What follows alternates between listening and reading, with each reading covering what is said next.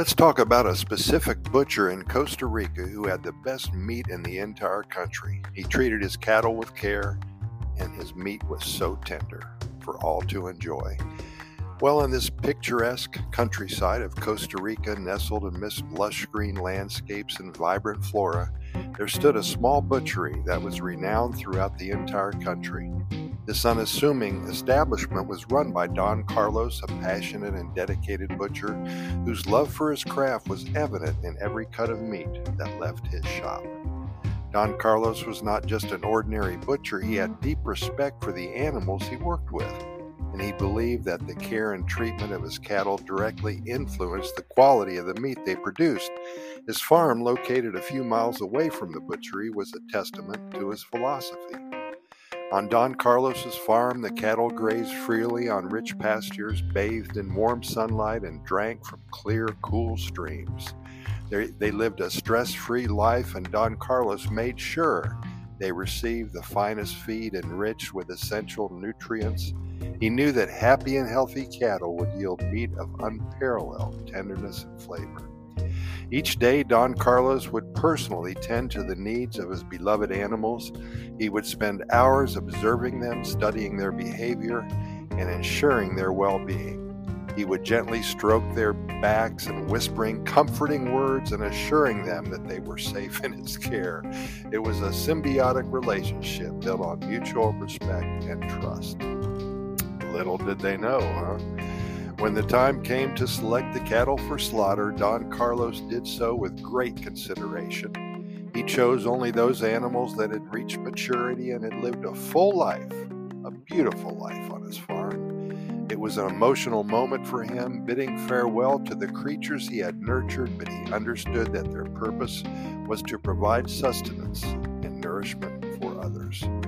Once the animals were slaughtered, Don Carlos handled each cut with meticulous precision.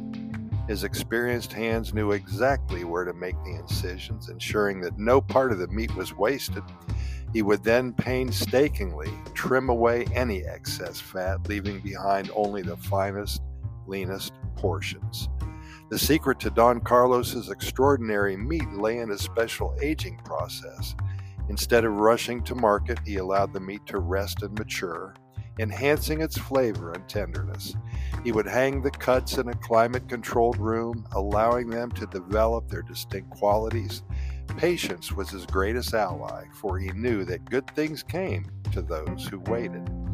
News of Don Carlos' exceptional meat spread like wildfire. People from far and wide would make the pilgrimage to his small butchery, eager to sample his delicacies. The tenderness of his steaks melted in their mouths, the sausages burst with savory flavors, and the roast left diners in a state of culinary bliss. The reputation of his establishment grew, drawing food enthusiasts, chefs, and even prominent restaurants from across the country. But Don Carlos remained humble, never letting the fame and success get to his head. He continued to treat each customer with warmth and genuine care, sharing his knowledge and passion for his craft. He believed that the joy of good food should be accessible to all, and he would often provide discounts or giveaways to those in need. Don Carlos, the compassionate butcher, became a symbol of sustainable and ethical practices in the Costa Rican food industry. His dedicated to the, he is he has been dedicated to the welfare of his animals and the quality of his meat, inspired a new generation of farmers and butchers to follow in his footsteps. Through his work, he reminded the world that the true measure of excellence was not just in the taste, but also in the process and the respect for the lives given to sustain us. As time went on, Don Carlos's legacy continued to thrive. His butchery remained a beacon of exceptional meat, and his teachings echoed in the practices of those he had inspired.